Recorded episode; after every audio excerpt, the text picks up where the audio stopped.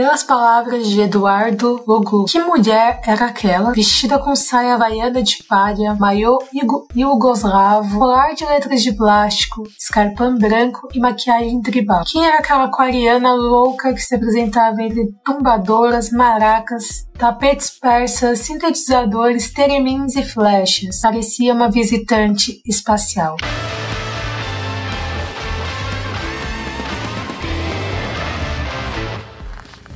Olá pessoal, tudo bem com vocês? Meu nome é Ana Paula e esse é o Pareta Musical. Hoje eu vim falar sobre uma criadora de ideias musicais e artivista que criou três álbuns incríveis na década de 80. E é sobre a é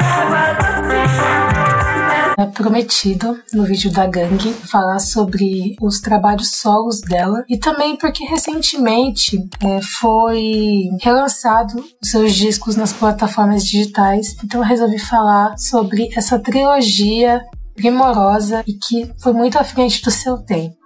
A Meiste nasceu em São Paulo no dia 29 de janeiro de 1956 Iniciou sua vida artística na Gangue 90. Ela conheceu o Júlio em Nova York, né? Inclusive foi ele que nomeou ela de May East porque ela vivia em East Side, Nova York, e ele ficava no Village. Então, quando ela veio para o Brasil, ela passou a trabalhar na casa noturna Paulicé Desvairada, casa que pertencia ao Nelson Mota, enquanto o Júlio começou a discotecar. E ela ficava na parte de videojoker, né? Ela trabalhava com essa parte de vídeo tanto que ela começou a trabalhar no TV Tudo e também a ajudar a co-criar o programa Mocidade Independente, também de Nelson Moda. Então a Meiste começou a, a trabalhar com Júlio naquele espaço antropofágico, começou a rolar os primeiros ensaios, ela se tornou uma das absurdetes e ela sempre se destacou pela sua criatividade, também pela sua beleza, pela sua espontaneidade no palco.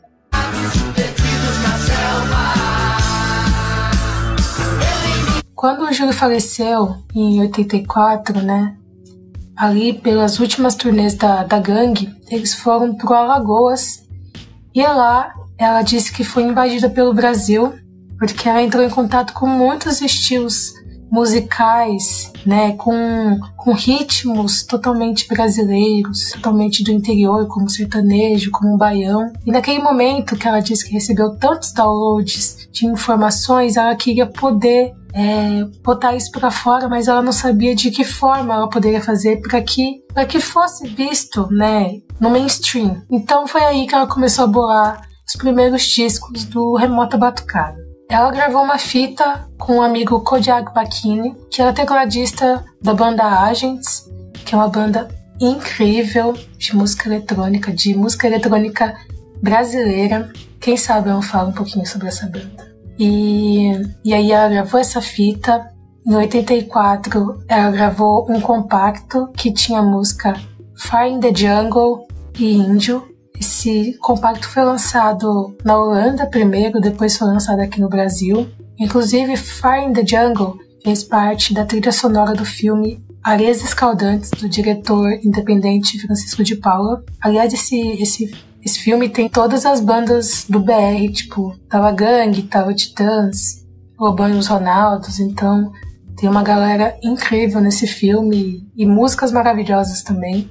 Em 1985 é lançado o, o Remota Batucada pela gravadora M, foi produzido pelo Maerton Bahia, basicamente produziu todos os discos da Legião, também trabalhou com a Sarah Gianni, e esse disco teve uma recepção calorosa, de certa forma, porque era algo completamente diferente.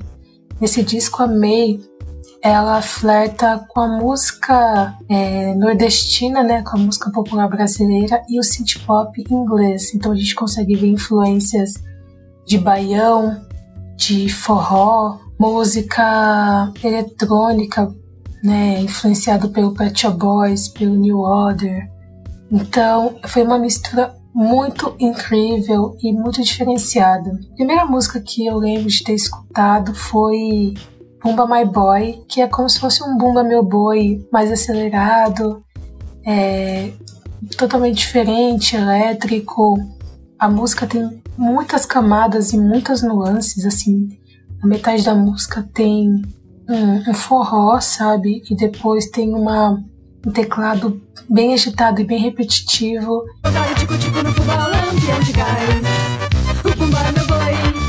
As letras também já falavam um pouco de esoterismo, falavam natureza. Então era um disco que falava das matas, como em Fire in the Jungle.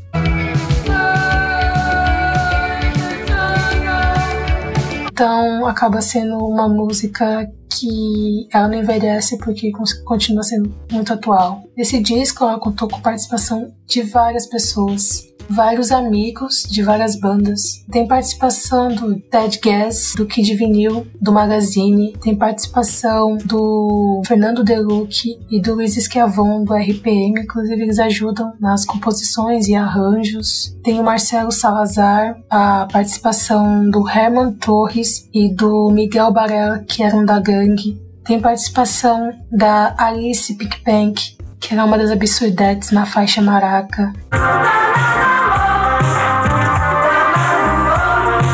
Tem participação do Léo Jaime e composição dele na música é, Nightclub em Beirute. Tem participação da banda Zero na faixa Carinha Bel, inclusive a banda compõe essa música. E também tem uma participação muito diferente que eu não sabia que tinha relação, mas foi muito, muito legal saber disso, que o Marcelo Bonfá e o Renato Russo, eles participam desse disco também. O Marcelo Bonfá, ele toca bateria na faixa Deus, e o Renato participa batendo palmas na faixa Elementals. É incrível, eu não sabia dessa relação dos dois, porque realmente o som era um pouquinho mais diferente, mas tinha uma galera da pesada ajudando a Meish nesse primeiro trabalho, né? Isso mostra que eles estavam realmente uh, empenhados é, e acreditando muito nesse trabalho. A Meist falou que esse trabalho todo que foi feito no Remota Batucada foi feito de uma forma muito fluida, sabe? Havia uma cocriação entre ela e os músicos. Então sempre rolava alguma coisa nas gravações, de colocar uma coisa a mais, tirar e tal. E quando via, o resultado ficava incrível. Haviam letras nesse Remota Batucada que já refletiam coisas do futuro. Eu vou até citar uma coisa que eu achei muito incrível. É a faixa é, Twilight Zone, que eu, eu não posso deixar de falar, mas a primeira vez que eu ouvi a batida inicial, eu associei a Queen em Las Vegas, do The B-52s, do álbum One.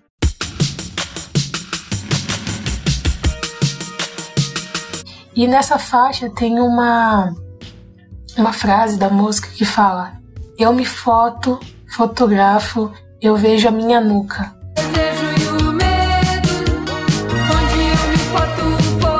Então, basicamente, ela estava falando sobre selfie.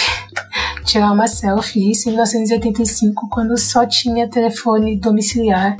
Então, e essa faixa fala muito sobre criatividade, sobre imaginação, você imaginar o que você quiser, que o que você imagina você pode realizar, tanto para o bem quanto para o mal. Então é uma faixa que eu quero destacar junto com Bumba My Boy. Bem, em 1986 a Mace foi para Amsterdã e ela começou a escrever uma das faixas do disco, né, do seu próximo disco, que seria o Tabaporá. Ela começou a escrever a faixa Heartbeat, mas aí aconteceu um grande acontecimento na época, a explosão da usina de Chernobyl. Como ela estava na Holanda, ela estava muito próxima. Ela disse que as pessoas da Europa estavam completamente assustadas porque demorou dias para apagar os apagar o fogo do local, né? Ela disse que foi de 9 a 10 dias para apagar. Então todo mundo ficou extremamente preocupado e naquele momento ela percebeu, né, que aquela explosão ia afetar não só a vida humana como a vida animal, vegetal e todo o seu biossistema que, né, que acontecia naquele espaço. E aí ela escreveu a faixa Heartbeat.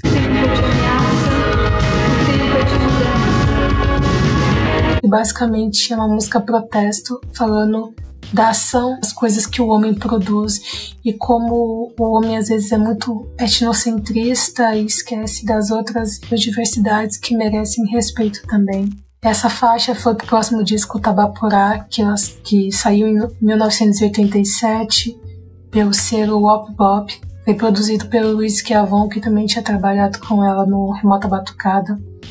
E é um disco em que ela já flerta mais com ambient music, várias camadas dentro das composições, falando sobre esoterismo de uma forma mais delicada, sobre a mãe natureza, o voltar à sua origem, a ouvir a batida do coração da natureza, né? Ela fala sentir a batida do coração humano com a batida do coração da terra, né? Então é você entender aquele espaço, entender que você também faz parte disso. É nessa época que a Meiste começa a se engajar mais. E isso ajudou é, a chamar a atenção também de ONGs, né, de instituições, para aquelas áreas da, das florestas tropicais como a Amazônia, né, que naquela época também já havia incêndios florestais, desmatamentos desacerbados. Então a sua música, né, a sua forma tão delicada de tratar de temas tão complexos acabou chamando a atenção de outros órgãos e eles começaram a olhar para esse local com mais atenção e ver formas de preservação. Seu disco, né, também colaborou, colaborou para que isso acontecesse. E o terceiro disco é, dessa trilogia, né, que fecha essa trilogia ambient, ambient music, né, que fecha essa coisa mais humana, é o disco Charitz, lançado em 1990 pelo, pela gravadora Eldorado, foi produzido pelo, pelo Johnny Galvão. Quando eu pesquisei, é, eu fiquei extremamente impressionada com como a May foi tão fundo para tirar essa referência para o disco e eu vou explicar por quê. A ideia do Charit surgiu em 1987, quando a Meiste foi fazer uma expedição na, na Paraíba. Então ela foi lá é, procurar referências, células rítmicas, né, naquela parte ali do cancioneiro regional, também acabou entrando em contato com repentistas e tudo mais. E nessa pesquisa, ela descobriu que usavam o, a escala modal para fazer certas músicas naquela região. Isso aconteceu porque os jesuítas é, acabaram modificando né, a, a, cultura local daquele lugar e, e havia vindo para aquela área alguns missionários católicos que também trouxeram o canto gregoriano, que também dá origem a, a essa escala modal. E essa escala modal, né, que é, especificamente que ela descobriu que foi o mixolídio e o lídio.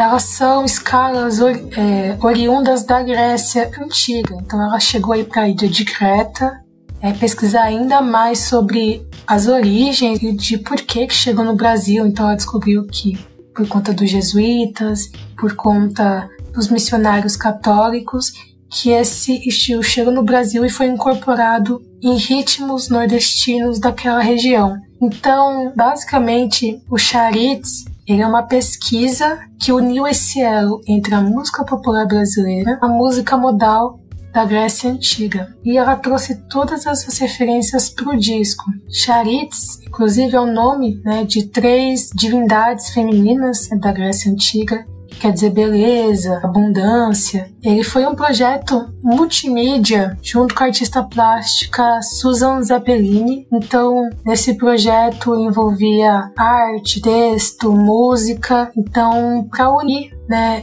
é, esse aspecto da mitologia grega com o imaginário brasileiro. Esse disco tem muitas referências. Além da referência modal, que ela foi mais fundo, tem vários ritmos e várias camadas que são incríveis. Então, rock, tem o samba, tem a valsa, né, tem o frevo, bastante percussão, usa-se também violão espanhol e contou até com a participação de um percussionista egípcio chamado Hossan Hassi. E o mais legal desse disco, além das grandes referências e do quanto ela foi a fundo na pesquisa, é que esse disco fala muito da relação dos seringueiros florestais com os povos indígenas. É, a música Join Arcadia, né? Arcadia é basicamente a casa, né? A casa onde eles vivem, a casa que eles querem preservar. Então, a Merista, inclusive, foi, é, foi um elo dos povos seringueiros, dos povos indígenas, até as grandes instituições que defendiam né, a preservação. Então a Meiste acabou é, desenvolvendo esse elo. A Meiste teve esse papel crucial é, a partir desse disco também, porque fez com que esse pessoal fosse visto e fosse respeitado pela sua luta em preservar aquele local. Esse disco é incrível, perfeito e, e que deveria ser muito mais reconhecido, porque realmente toca o seu coração por conta de tantas referências. E por conta desses discos, né, e desse engajamento que ela começou a ter, ela começou a chamar a atenção de uma galera. Então ela chegou a trabalhar na ONU, chegou a ser chamada por Eco 92, que era um evento muito importante na época sobre a discussão global do meio ambiente.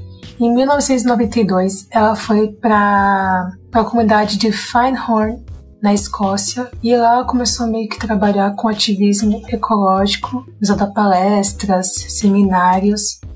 Se encontrou nessa área e ela começou a viajar pelo mundo, conhecer outros países, começou a criar projetos é, sobre recursos, alimentação e tudo mais.